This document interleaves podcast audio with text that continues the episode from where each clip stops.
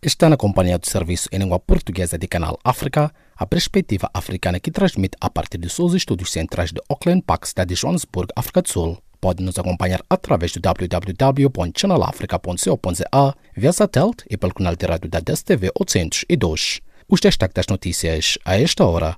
Fome atingiu o maior número de sempre devido à Covid-19 e conflitos armados. Botswana muda a lei e permite que mulheres casadas sejam donas de terras cheias na praia obrigaram a realojar 150 pessoas no Estado Nacional. Fique já a seguir com o desenvolvimento destas e demais notícias na voz de Jacob Tivan.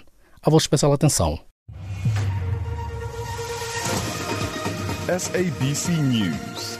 Independent and impartial. From an African perspective. Estimado ouvinte, seja bem-vindo à página das notícias de política do Canal África. O chefe do Programa Alimentar Mundial da ONU alertou que milhões de pessoas podem ser atingidas por fome devido à combinação entre conflitos armados, alterações climáticas e pandemia de Covid-19. O chefe do Programa Alimentar Mundial disse também que as medidas de contenção da pandemia têm de ser coordenadas e prever a manutenção das cadeias e circuitos de auxílio internacionais, demonstrando preocupação sobre a situação de confinamento. O número de mortos em África devido à Covid-19 subiu para 33.403 nas últimas 24 horas, após o registro de mais de 152 vítimas mortais com infecções atingir mais de 1 milhão, segundo dados oficiais. De notar que a pandemia de Covid-19 já provocou pelo menos 943.086 mortos e mais de 30 milhões de casos de infecção em 196 países e territórios. O Botswana vai permitir pela primeira vez que as mulheres casadas possam adquirir terras em conjunto com seus maridos, algo que lhes era até agora vedado, anunciou o presidente deste país africano Mohuetz Massisi.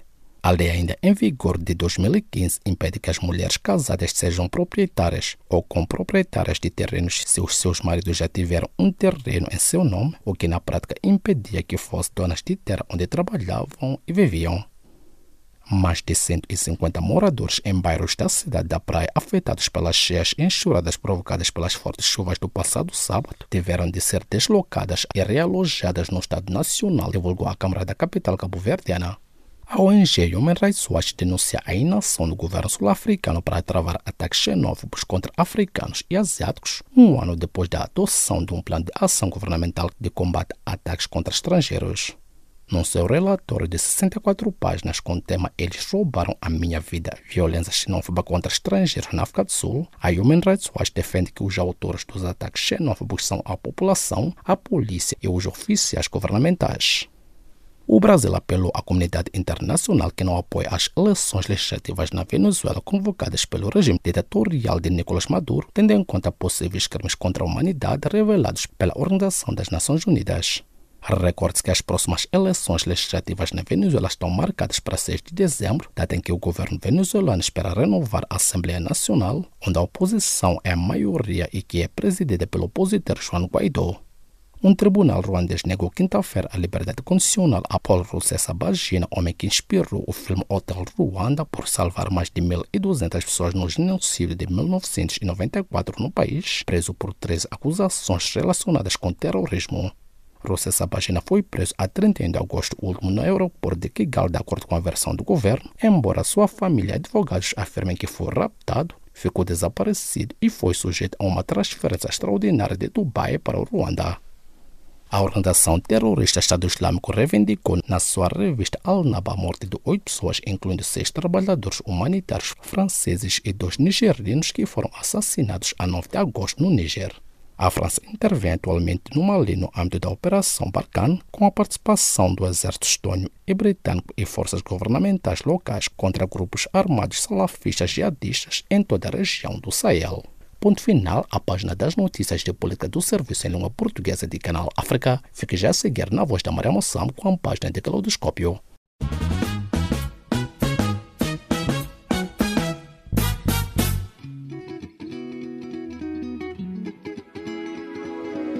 Caleidoscópio africano.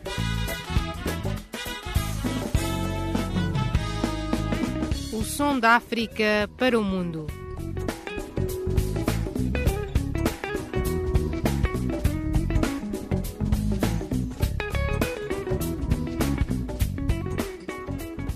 Caleidoscópio africano.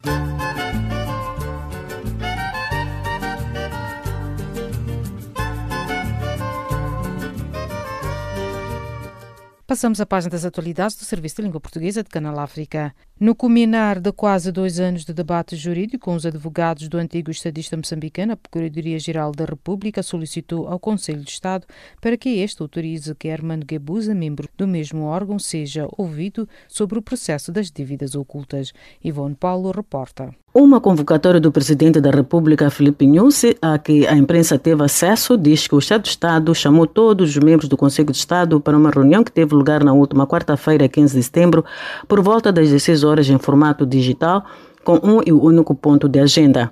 A apreciação do pedido da Procuradoria-Geral da República para ouvir Armando Guebuza.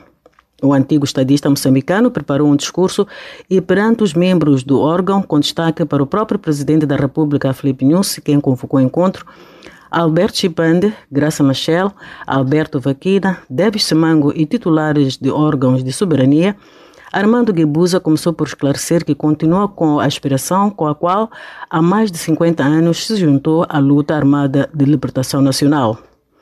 Quanto ao assunto do fundo da reunião, as dívidas ocultas, sobre as quais o Ministério Público pretende saber, o antigo presidente da República garantiu que irá prestar os esclarecimentos solicitados, sem, no entanto, deixar de ficar com a desconfiança em relação à constante e desconforme atuação da Procuradoria-Geral da República.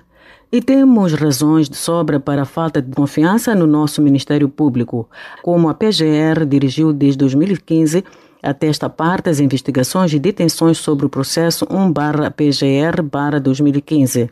No seu comentário a respeito, a analista moçambicana Essita Sigauk refere que Armando Guebuza mostra desconforto pela forma como o processo está a decorrer. Pela uh, citação que fez, dá para perceber que algum desconforto. Armando Emílio Guebuza não está confortável com não só a falta de alguma interação e resposta para aquilo que são as suas preocupações, porque ele diz que há um auto que, que, que foi aberto e mesmo assim este auto envolvendo, portanto, assassinato ou tentativa de assassinato por envenenamento da sua família, mas sendo ele, inclusive, antigo presidente da República, sendo ele alguém com alguma proeminência uh, no Partido Frelimo, mesmo assim não consegue uh, ver os seus processos a andar. Portanto, a questão aqui que, que, se, que pode, que, que, pode saltar à vista é se uma pessoa como Armando Emílio Guebuza apresenta uh, uma queixa, abre um processo e, e não vê este processo isso andar,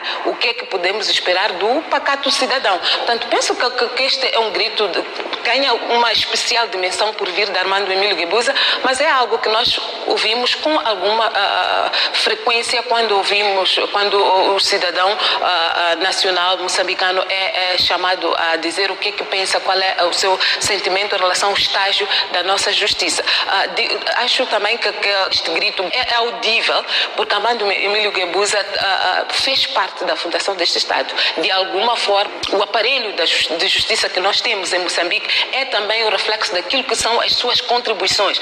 Não só, entanto que Presidente da República, como antigo Presidente da República, alguém que fez parte de todo o processo de, de, de criação do Estado moçambicano. Esse Tassigaú, que comenta igualmente o facto de um antigo presidente Armando Guebuza afirmar que há uma tentativa de calá-lo. O mais, o mais interessante, esta denúncia no sentido de cercear as suas liberdades, as suas liberdades incluindo políticas. Ora, Armando Emílio Guebuza é essencialmente uma figura política, é essencialmente uma pessoa que nós conhecemos pelo seu condão político. Portanto, retirar a, a, a possibilidade, a liberdade dele falar e dizer alguma coisa. Aliás, eu comentava isso na semana antepassada, creio eu, quando debatíamos aquilo que, foram, aquilo que foi a sua fala com os estudantes da, da Universidade do Hermonano, e eu considerava um processo normal que Armando Emílio Guebuza falasse e dissesse aquilo que ele pensa sobre o estágio atual e não só, que, que perspectivasse aquilo que poderia ser Moçambique no, no, futuro. Porque ele é, de fato, uma, pessoa, uma figura incontornável.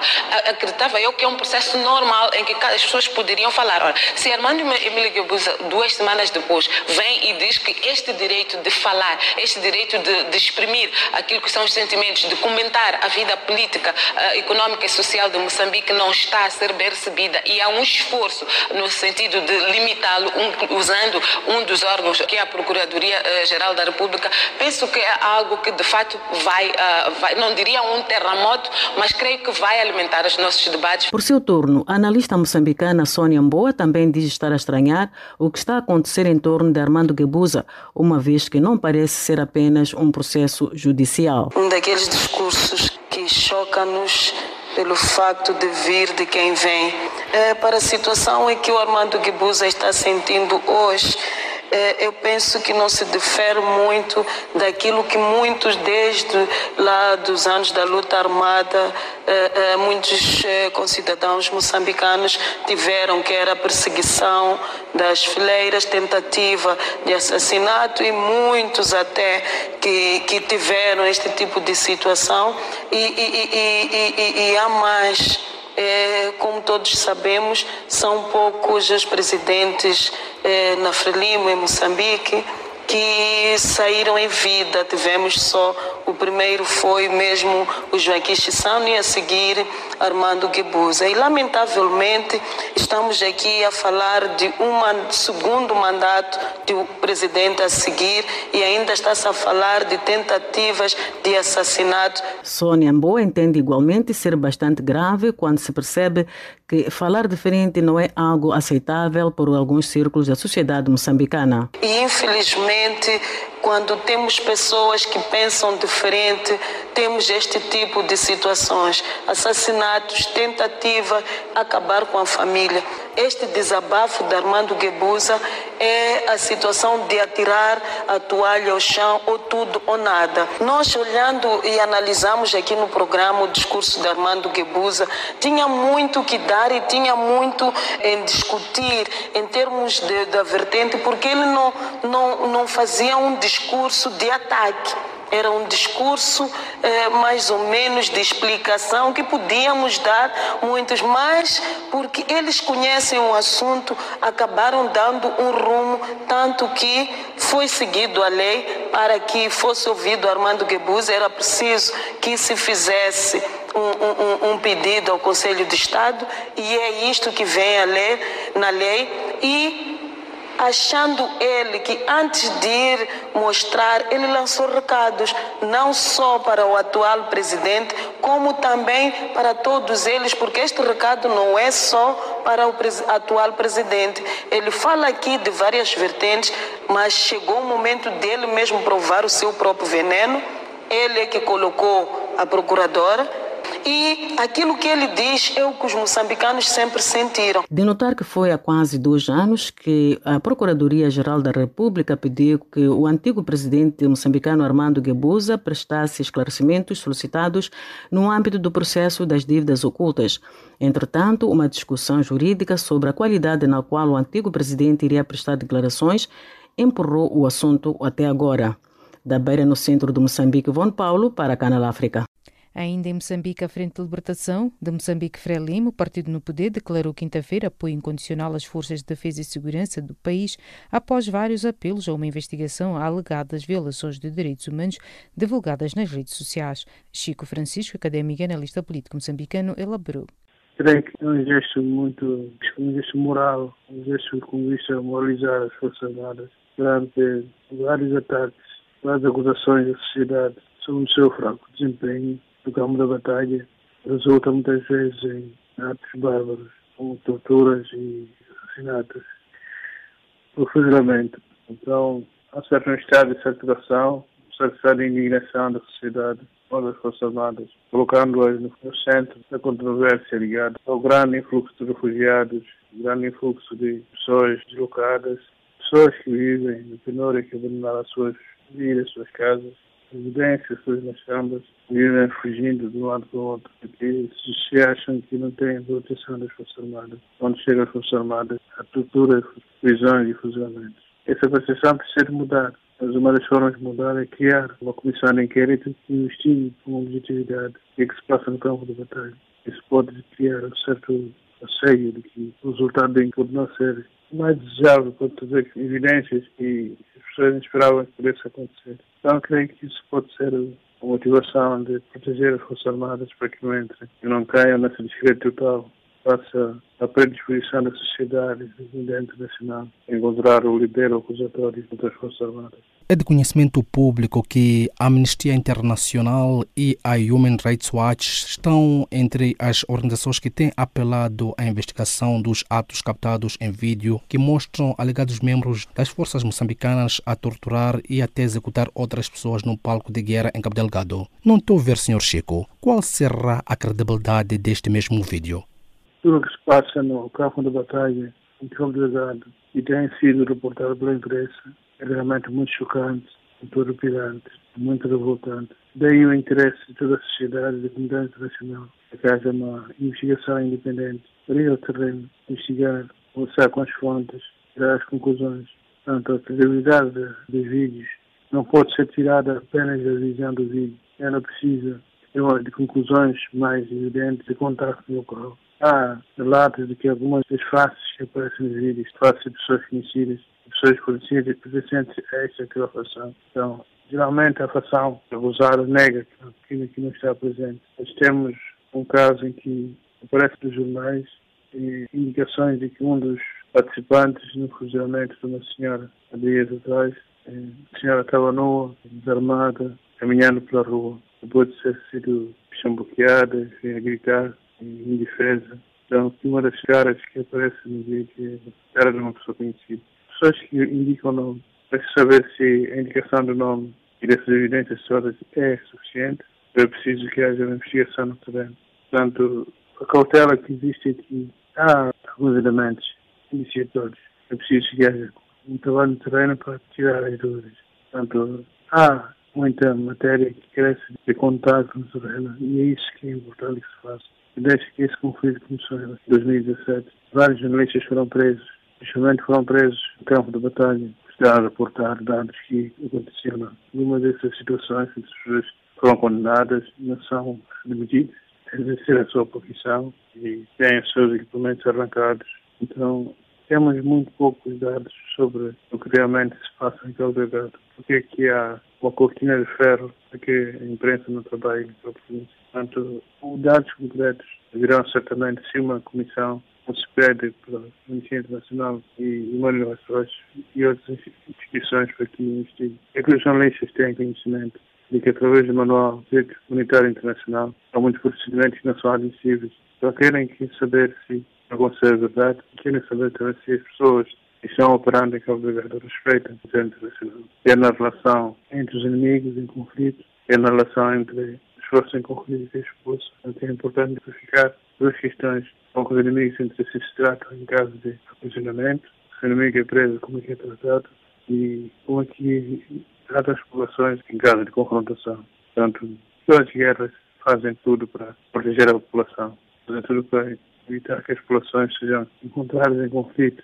Creio que o interesse do estabelecimento, quer através da Comissão Internacional, como através da Human e de outra imprensa, de qualquer outro trabalho de investigação, Repare que já saíram vários trabalhos de investigação e nenhum desses investigadores Cabo Delgado.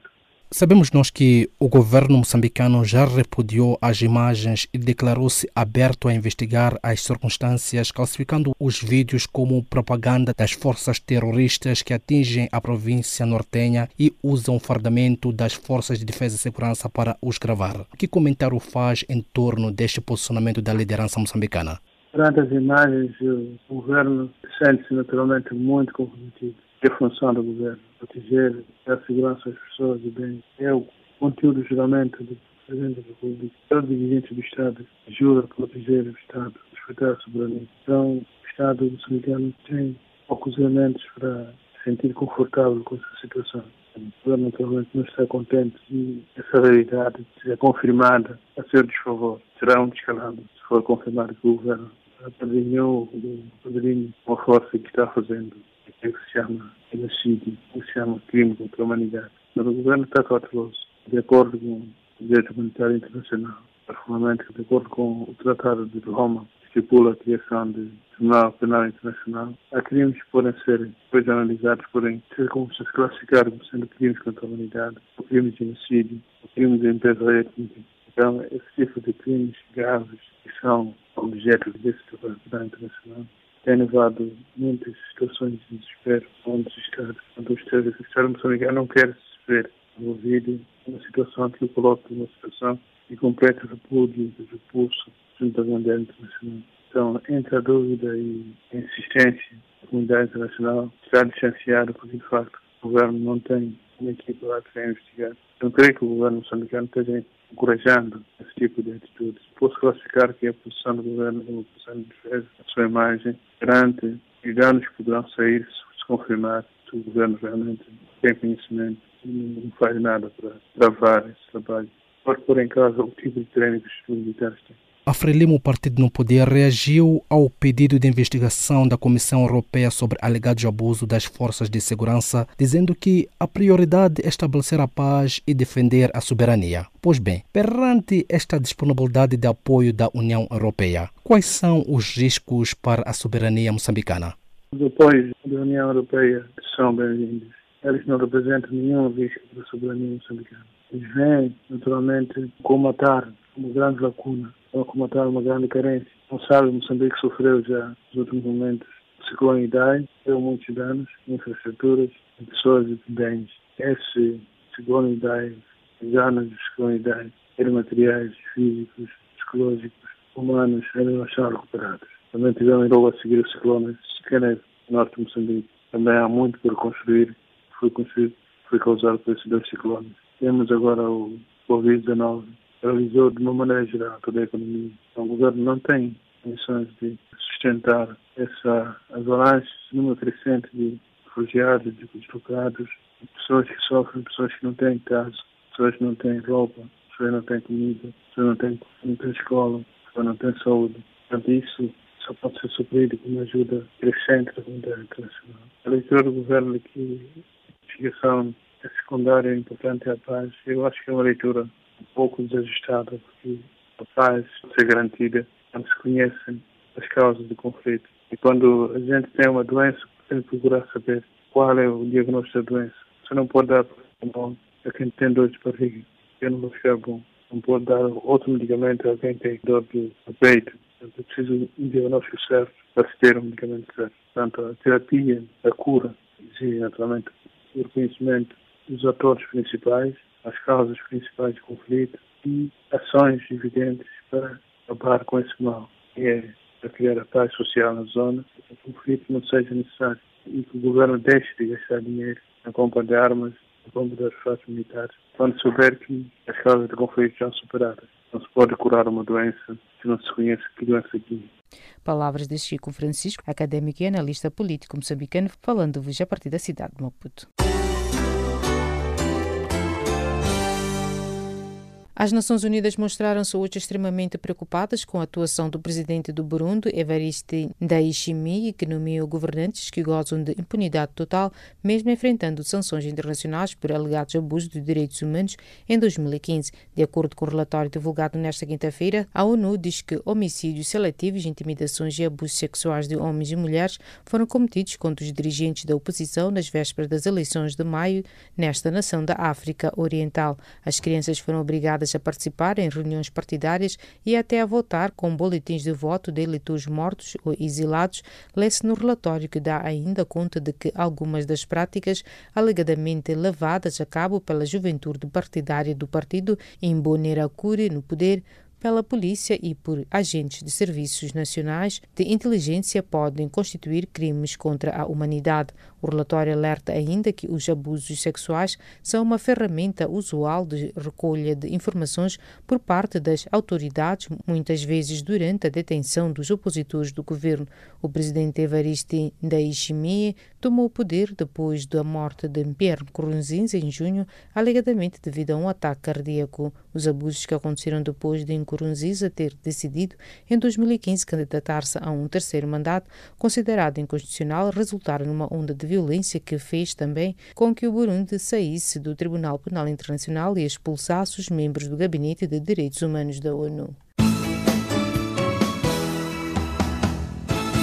Uma caça ao homem em massa está a decorrer no Uganda para tentar deter cerca de 200 presos que fugiram da prisão na quarta-feira, uma fuga durante a qual foram mortas quatro pessoas, disseram nesta quinta-feira os serviços penitenciários. Os prisioneiros conseguiram dominar os guardas prisionais da prisão de Maroto, cerca de 460 quilómetros a nordeste de Kampala, capital do Uganda, perto da fronteira com o Quênia, e fugiram para as montanhas circundantes, disse o diretor dos serviços prisionais, Johnson Biabashiaja. Durante a operação de fuga foram mortos três presos e um elemento das forças de segurança num tiroteio entre prisioneiros armados e guardas prisionais, disse o porta-voz da prisão, Frank Bain. Um total de três prisioneiros morreu e um soldado também morreu devido aos ferimentos de bala, acrescentou.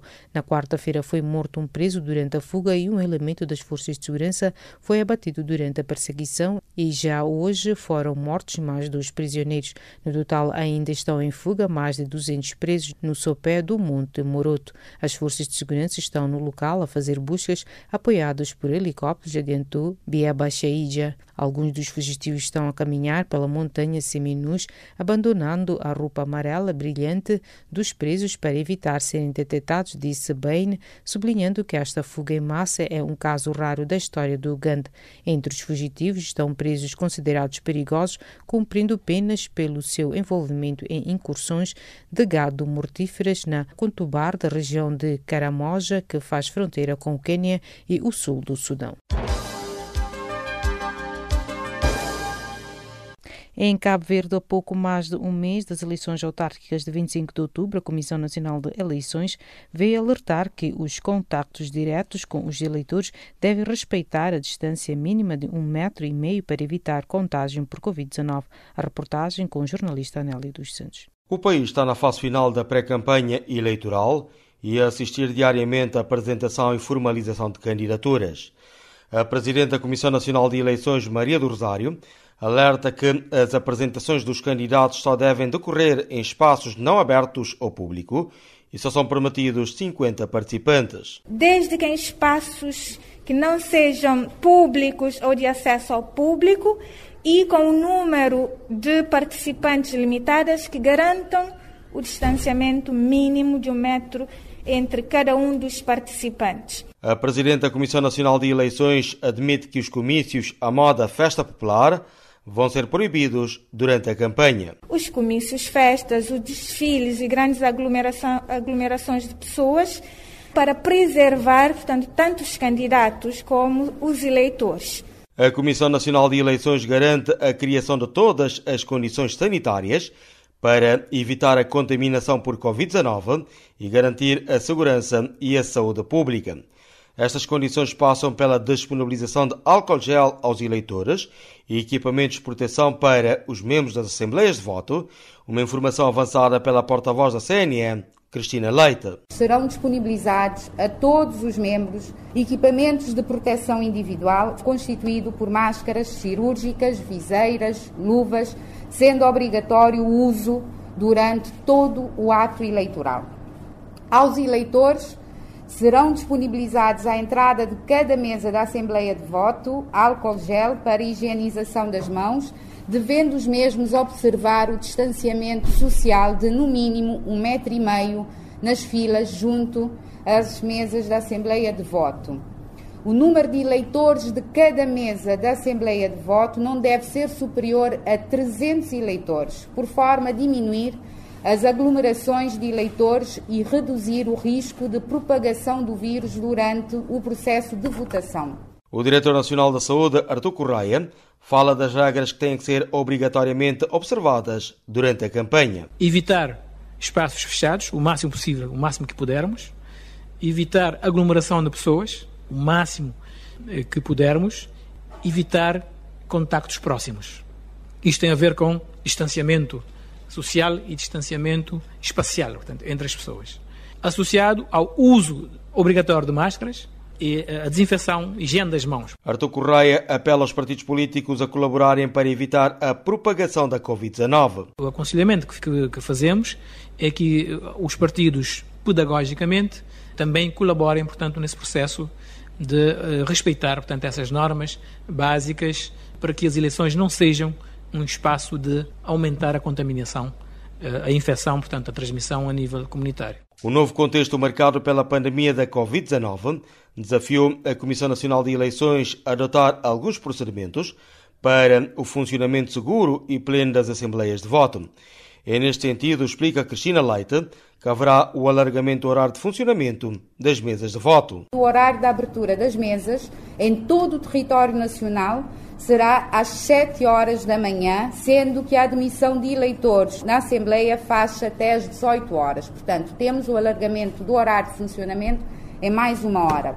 Devendo os membros, em consequência, estarem presentes no local de funcionamento uma hora antes da hora marcada para o início das operações eleitorais, ou seja, às 6 horas da manhã.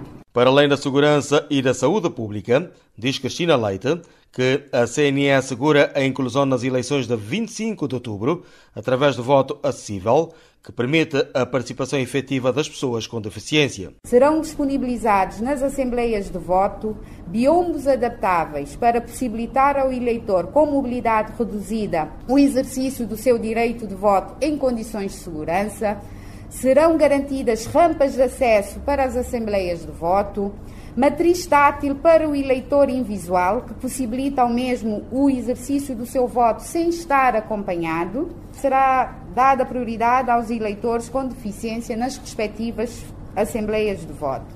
Paralelamente, a CNE vai assegurar que todas as suas comunicações sobre o processo eleitoral sejam traduzidas em língua gestual e em suporte áudio, e sempre que possível em braille. Pela primeira vez é introduzido o voto acessível para a igualdade de oportunidade. O acesso ao voto das pessoas com Covid-19 é um dos aspectos que está a ser avaliado pela Direção Nacional de Saúde, juntamente com a Comissão Nacional de Eleições. Cidade da Praia, Nério dos Santos, Canal África. Estimados ouvintes, fiquem já a seguir com a recapitulação das notícias de política. SABC News, independent and impartial. From an African perspective. Bem-vindos à recapitulação das notícias de política na voz de Jacob Tivan. O chefe do Programa Alimentar Mundial da ONU alertou que milhões de pessoas podem ser atingidas por fome devido à combinação entre conflitos armados, alterações climáticas e pandemia de Covid-19. O número de mortos em África devido à Covid-19 subiu para 33.403 nas últimas 24 horas, após o registro de mais de 152 vítimas mortais com infecções atingir mais de um milhão, segundo dados oficiais. O Botswana vai permitir pela primeira vez que as mulheres casadas possam adquirir terras em conjunto com os seus maridos, algo que lhes era até agora vedado, anunciou o presidente deste país africano Mohuetz Massisi. Ponto final à recapitulação das notícias de política. Fique já a seguir com uma emoção na continuidade da página de Claudoscópio. SABC News, independent and impartial. From an African perspective. E dando continuidade à página das atualidades do Serviço de Língua Portuguesa de Canal África, manifestações e marchas contra a controversa candidatura do presidente Alassane Ouattara a um terceiro mandato nas eleições presidenciais de outubro degeneraram em confrontos com as forças de segurança em várias cidades da Costa de Marfim. Dr. Constantino Zenferino, académico e analista político angolano, fez a seguinte análise. Infelizmente, ele que assumiu o poder pela via da violência, porque o outro presidente na visão dele, aquele substituiu, aquele combateu pela força das armas, não respeitava a Constituição, não respeitava os mandatos e, e por conseguinte era ditador, etc. Ainda está em vida e ele, de uma forma ostensiva e até irresponsável, contra todas as expectativas nacionais e internacionais, terminou o mandato, Uh, governou o país, não resolveu, de facto, os problemas da Côte d'Ivoire. Podemos dizer que deixa o país, se calhar, tal como o encontrou, na miséria, na pobreza e, e, e de uma forma geral, com, com tudo por fazer. E quando toda a gente esperava que terminou o mandato iria ter eleições livres, justas e democráticas, que ele torna a candidatar-se de novo para um mandato que é anticonstitucional.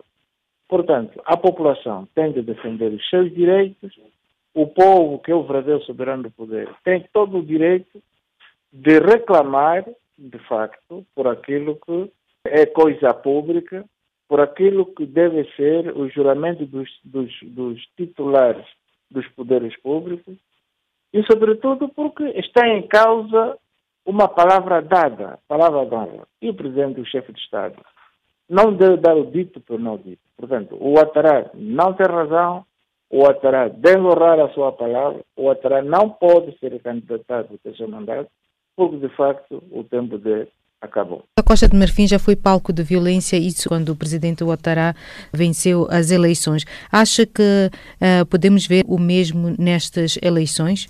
Eu acredito que se o presidente Ouattara não aprender com o seu predecessor, que é o Laurent Gbagbo, ele corre exatamente os mesmos riscos também de uma sublevação popular, de ser demitido pela vontade popular e pior, pior cenário é que o país pode de facto voltar outra vez à guerra civil, o que seria mau.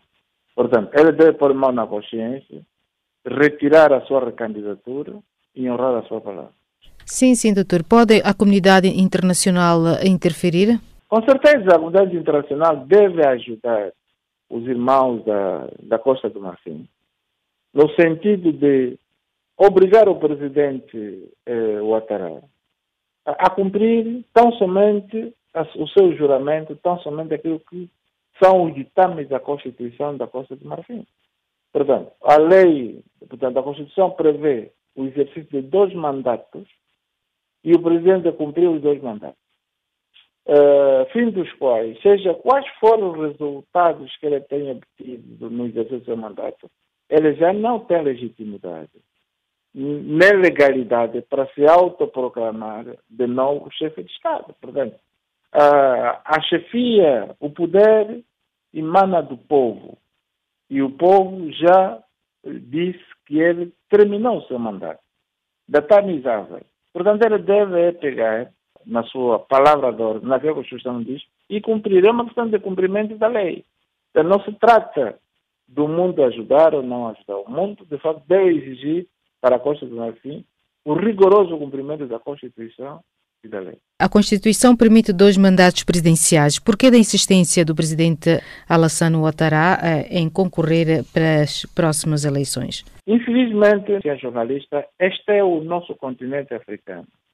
Porque uma atitude igual no, nos Estados Unidos, por exemplo, é impensável. Numa Europa não faz sentido. Na alguma Europa democrática, não me estou a falar a Bielorrússia, por exemplo. Estamos a falar da, de uma Europa civilizada, democrática, Estado de Direito. Não é possível a, a, a Constituição enunciar um princípio e o líder pisotear a Constituição e autoproclamar-se presidente. Este é um pouco o apanágio daquilo que é o continente africano. É por causa de, dessas e outras situações que o mundo diz que a África ainda não acordou para as democracias, que a África está na cauda do desenvolvimento humano. Infelizmente, somos notícias eh, por piores situações, exatamente porque temos governantes dessa estirpe, temos sido submetidos a uma administração e a politiquices de pessoas que pouco percebem do que é democracia, do que é liberdade, do que é o Estado de Direito, de modo que o Ouattara, de facto, e deve deixar o poder. Sim, sim, doutor. E por último, que cenário podemos esperar eh, daqui por diante, vendo que o presidente Ouattara insiste em concorrer a estas eleições? Há aqui apenas dois cenários possíveis.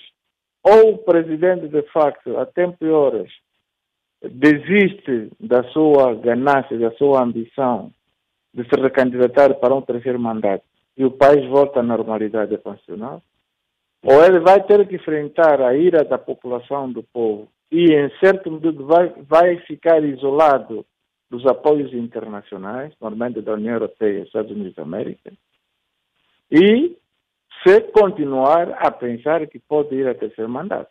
Portanto, o poder não é uma questão de querer de per si. É necessário, o poder é algo que emana da vontade soberana do povo.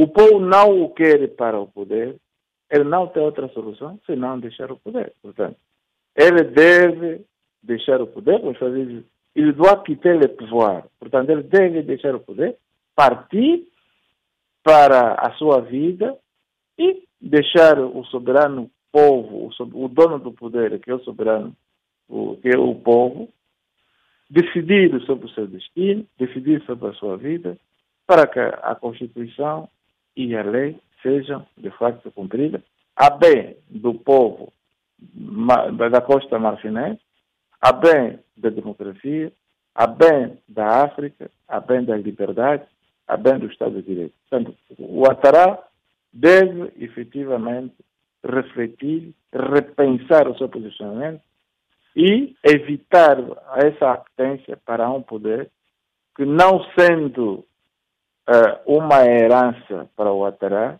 o poder na democracia emana da vontade soberana do povo. Dr. Constantino Zeferino, académico e analista político angolano, falando do Canal África a partir da capital angolana, Luanda. O secretário-geral das Nações Unidas, ONU, António Guterres, pediu quarta-feira que Israel e Palestina aproveitem os acordos entre o Estado judaico e dos países árabes para negociar uma solução política para o conflito que os opõe. Jacob Divane, com mais pormenores. O secretário-geral das Nações Unidas, ONU, António Guterres, pediu quarta-feira que Israel e palestinianos aproveitem os acordos entre o Estado judaico e os dois países árabes para negociar uma solução política para o conflito que os opõe. Recorde que Israel assinou terça-feira última em Washington, Estados Unidos, acordos de restabelecimento de relações com o Bahrein e os Emirados Árabes Unidos, que prevêem a suspensão de anexação israelita de territórios pretendidos pelos palestinianos, o que a ONU vê como um momento para que ambos retomem o diálogo a fim de encontrar uma solução política em linha com as resoluções do Conselho de Segurança. Para analisar este apelo do líder português, Canal África entrevistou o Dr. Alcides Sacala, acadêmico e comentarista político angolano, que teceu as seguintes considerações. Penso que pode ser um passo muito importante para retomar o debate sobre um problema que se arrasta durante décadas, que está também na essência da conflitualidade do Médio Oriente. Se há efetivamente este entendimento entre os vários atores que compõem o mosaico político-diplomático do Médio Oriente, podemos perspectivar uma solução definitiva para o caso palestino. Portanto, a Palestina tem estado durante décadas, porque é assim, desde 1945, salvo erro, desde o fim da Segunda Guerra Mundial, à procura de constituir também um Estado palestino no território israelita. Portanto, aqui é uma dimensão do conflito é complexa, mas é esta vontade de procurar aproximar o problema numa perspectiva nova, penso que é uma questão a acompanhar com toda a atenção e também encorajar, de facto, este processo de diálogo para a solução dos problemas do Médio Oriente continue. Poderá dizer aos nossos ouvintes de Canal África o que estaria por detrás do conflito mais longo do planeta entre Israel e Palestina que culmina com o mundo árabe dividido? Bom, de facto, este conflito tem uma dimensão religiosa que também é preciso ter em consideração ao analisarmos a geopolítica desta região, que é uma zona de tensão e conflitos permanentes porque convergem para este território, para o Médio Oriente, uma série de fatores entre os quais fatores geográficos, económicos, religiosos, culturais, que entram permanentemente em confrontação. E desta confrontação, de facto, há esta divisão que é notória, que se tornou, de facto, no fator de grande conflitualidade que a região conhece. Portanto, os palestinos, que são também parte do território, procuram constituir um Estado independente Israel, naquela altura, também constituiu o seu Estado, que foi reconhecido, portanto, pelas Nações Unidas, excluindo a outra parte, que foram os palestinos. Portanto, a grande dimensão da conflitualidade entre Israel e a Palestina resulta efetivamente naquilo que é a vontade do povo palestino em constituir o seu Estado e o Estado israelita recusa esta pretensão. Guterres garantiu em conferência de imprensa que a ONU tem feito um esforço não só para promover um contato direto entre as duas partes, mas também para encontrar um formato através do qual o quarteto de mediadores do conflito no Médio Oriente possa encontrar-se. António Guterres focou-se sobretudo no acordo com os Emirados Árabes Unidos, que pressupõe que Israel suspende o seu plano contencioso para anexar territórios da Cisjordânia pretendidos pelos palestinianos. Entretanto, questionado sobre o risco destes acordos dividir o mundo árabe e deteriorar o conflito entre Israel e Palestina, o nosso entrevistado foi da seguinte opinião.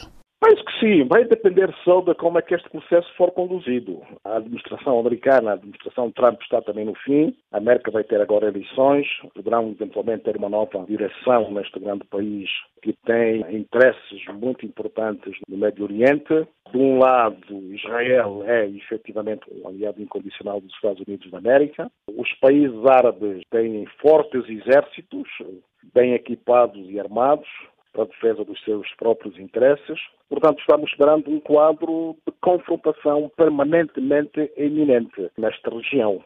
Agora, penso que os olhos todos estão postos neste encontro de Washington para vermos como é que nos próximos dias poderá-se criar aqui uma base que possa permitir abordar as questões mais complexas, que talvez vão precisar do envolvimento dos restantes países do Médio Oriente, para que se tenha uma solução global dos problemas que afetam esta parte do nosso planeta, desta parte da Terra. É preciso vermos que isso também pode ter uma dimensão eleitoralista considerável. Portanto, Trump tem dificuldades internas, como todos nós conhecemos. As chances de ser reeleito, penso que são muito limitadas.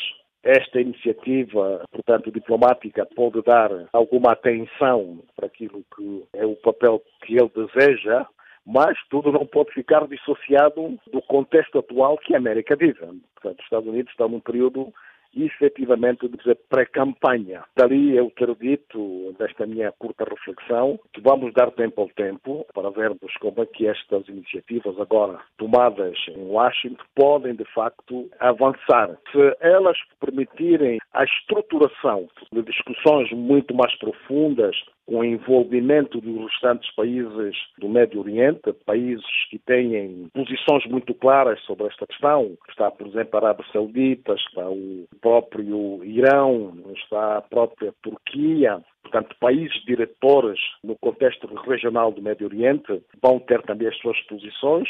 Veremos, como eu dizia, como é que esta situação agora iniciada poderá evoluir nos próximos tempos. Os palestinianos opõem-se aos acordos com os Emirados Árabes Unidos e o Bahrein, vendo-os como uma traição à sua causa pelos países árabes que concordaram em reconhecer Israel sem garantir concessões territoriais. Por sua vez, Dr. Sakala disse que as reivindicações do povo palestiniano são justas e credíveis e que merecem a devida atenção da comunidade internacional. Bom, esta é a questão central eles querem um Estado independente, esta é a questão central que tem que ser discutida. Portanto, esta aproximação agora feita em Washington não pode excluir esta questão que é essencial. Portanto, a criação de um Estado independente palestiniano nesta parte do mundo. É uma posição já assumida ao longo das últimas décadas, que divide de facto o Médio Oriente, mas é preciso abordá-la com realismo. Como é que fica a questão palestiniana, o quadro do conflito do Médio Oriente? Se se resolver este problema, efetivamente, vai dar-se um passo muito importante para uma solução global dos problemas do Médio Oriente. Porque, de facto, são reivindicações legítimas. E há alguma solidariedade internacional. As Nações Unidas também estão envolvidas em todo este processo. Portanto, não haverá isolamento internacional, este é o meu entendimento, mas que as próprias Nações Unidas e todos os Estados interessados numa solução global para o Médio Oriente têm de se envolver nestas discussões. De facto, a Palestina precisa de um Estado, um Estado palestino, independente e soberano, uma posição legítima dos povos da Palestina. Israel também existe como tal. A fica para trás, Dr. Alcides Sakala, acadêmico e comentarista político angolano, debruçando-se ao Canal África.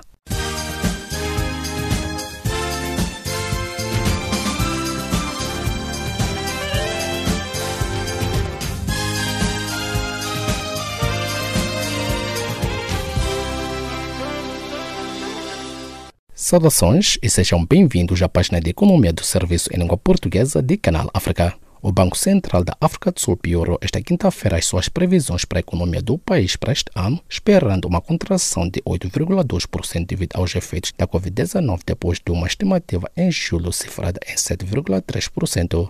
As medidas para combater a pandemia paralisaram setores inteiros da economia mundial e levaram o Fundo Monetário Internacional a fazer previsões sem precedentes nos seus quase 75 anos, onde a economia mundial poderá cair 4,9% em 2020. A consultora NKC considerou que a inflação em Moçambique deverá ficar nos 2,9% e que o Banco Central moçambicano deverá cortar as taxas de juros de referência em 1,5 pontos percentuais até o final do ano. O metical moeda local desvalorizou-se 13% face ao dólar desde o princípio do ano, tendo a inflação fixado abaixo de 3% nos últimos três meses, de acordo com os dados oficiais. Enquanto isso, a empresa mineira de areias pesadas Kenmar vai proceder à terceira e última fase do atual programa de expansão da atividade no distrito de Moma, norte de Moçambique, anunciou a firma. Trata-se do terceiro e último projeto do Programa de Desenvolvimento que prevê aumentar a produção de ilmenite para 1,2 milhões de toneladas por ano com uma base sustentável, refere Michael Cavell, diretor executivo.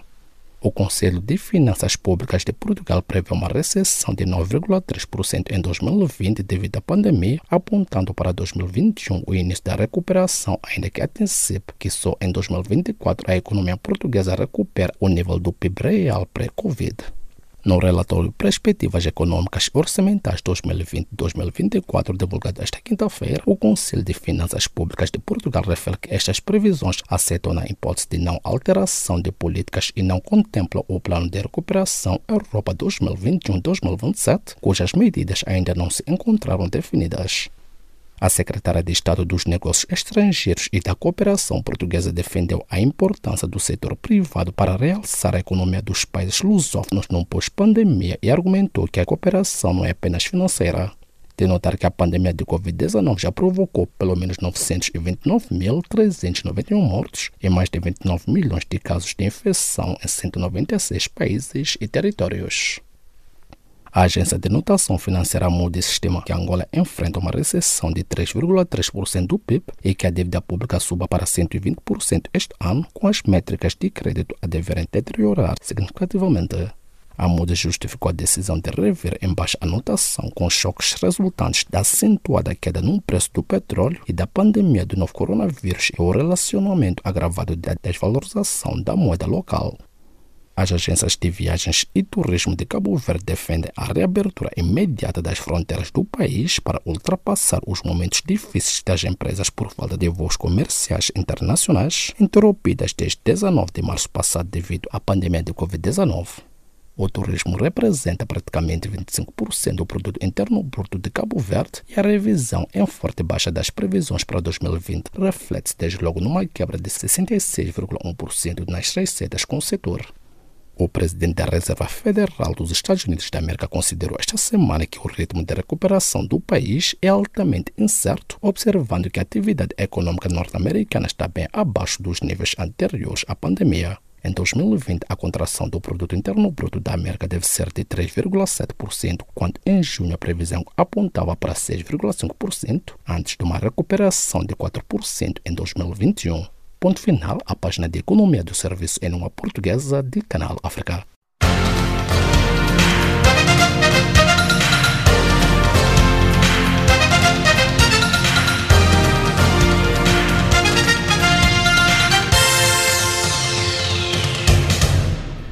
Saudações desportivas. Angola conservou a centésima vigésima quarta posição no ranking da Federação Internacional de Futebol, associado FIFA, na última atualização divulgada pela instituição que rege a modalidade no mundo, que continua a ser liderado pela Bélgica. O país mantém a classificação que ocupava na atualização anterior, contabilizando 1.136 pontos, numa altura em que está sem competir desde o início do ano devido à propagação da pandemia da Covid-19 que assola o continente e o mundo. No entanto, a nível dos países africanos de expressão portuguesa, Cabo Verde assume o estatuto de melhor classificado na 78ª posição, com 1.318 pontos, seguido por Moçambique na centésima quinta posição com 1.200 pontos, ao passo que a Guiné-Bissau está na centésima décima nona com 1.155 pontos. São Tomé e Príncipe ocupa a centésima octagésima primeira com 123 pontos.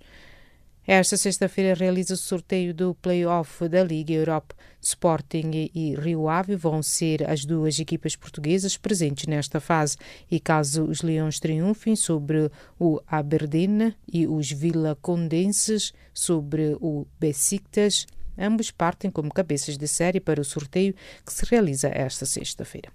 Chegou ao fim uma das novelas mais longas deste mercado de verão. O internacional inglês vai regressar a Londres para novamente vestir a camisola do Tottenham, assim confirmou o empresário Jonathan Barnett. Agora só falta mesmo a oficialização do negócio por parte do Real Madrid e Tottenham. Gareth Bale vai jogar emprestado pelo Merengues na equipa orientada por José Mourinho no decorrer da temporada 2020-2021, sendo que metade do salário do galês, 30 milhões de euros, ficarão à responsabilidade da entidade Blanca. O internacional galês vai rumar sexta-feira à capital inglesa para assinar contrato com o Tottenham e ser apresentado posteriormente a Mourinho, assim como ao plantel dos Spurs. Campeão em título da Taça dos Libertadores, sofreu a maior derrota de sempre em competições internacionais, batido por cinco golos sem resposta no Equador pelo Independiente del Valle em partida da terceira jornada do Grupo A da competição. A equipa equatoriana abriu o marcador em cima do intervalo aos 40 minutos por Moses Caicedo, mas na segunda parte assumiu total supremacia contrastando com o total desnorte da formação rubro-negra. Os equatorianos isolaram-se com esta vitória na liderança do Grupo A, com pleno de triunfos, enquanto o Flamengo tem seis. O internacional português Bruno Fernandes conquistou esta sexta-feira mais uma distinção individual para acrescentar ao palmarés. Desta feita, o prémio Sir Matt Busby, que distingue o melhor jogador da temporada do Manchester United para os adeptos. O antigo jogador do Sporting, que somou 12 golos e 8 assistências ao cabo dos 22 primeiros encontros oficiais com a camisola dos Red Devils, sucede assim a Luke Shaw, que arrecadou este mesmo troféu no ano passado. A UEFA anunciou esta quinta-feira os três finalistas para os prémios de melhor guarda-redes, defesa médio e avançado da última edição da Liga dos Campeões sem Messi e Cristiano Ronaldo na corrida. A escolha foi feita com base nos votos dos 32 treinadores que participaram na prova, bem como de um conjunto de 55 jornalistas da European Sports Media, ESM. O Bayern de Munique, vencedor da última edição, é o grande dominador, com sete nomes a figurarem numa lista onde sobressai a ausência de Cristiano Ronaldo e Lionel Messi. O astro argentino recebeu 33 pontos e foi o quinto avançado mais votado, enquanto Ronaldo ficou na oitava posição com 18 pontos. Os prémios vão ser atribuídos no dia 1 de outubro durante o sorteio da fase de grupos da Liga dos Campeões. A tenista japonesa Naomi Osaka, que venceu o último Open dos Estados Unidos, anunciou nesta quinta-feira que não vai disputar o torneio do Roland Garros na próxima semana devido a problemas musculares. Naomi Osaka venceu em 12 de setembro em Nova York do seu terceiro torneio do Grand Slam ao derrotar a Bielorrússia Victoria Azarenka na final. O Open dos Estados Unidos decorreu entre 31 de agosto e 13 de setembro, com a final individual feminina no dia 12, enquanto o torneio do Roland Garros vai disputar entre 21 de setembro e 11 de outubro. E desta colocamos ponto final à página desportiva do Serviço de Língua Portuguesa de Canal África.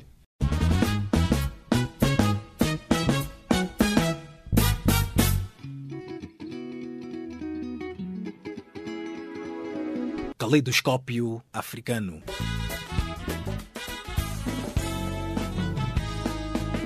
O som da África para o mundo.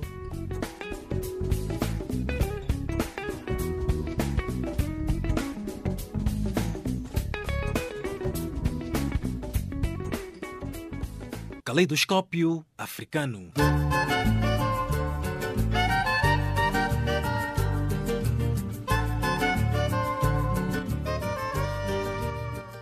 Estimados ouvintes, chegamos ao fim da presente edição. Edição esta que ficou a cargo de Jacob Tivane, Maria Moçama nos cuidados técnicos de Catarina Maleca. Em nome desta vasta equipe, nossos agradecimentos e continuação de uma boa noite e um bom fim de semana. E desta partimos musicalmente. Boa noite.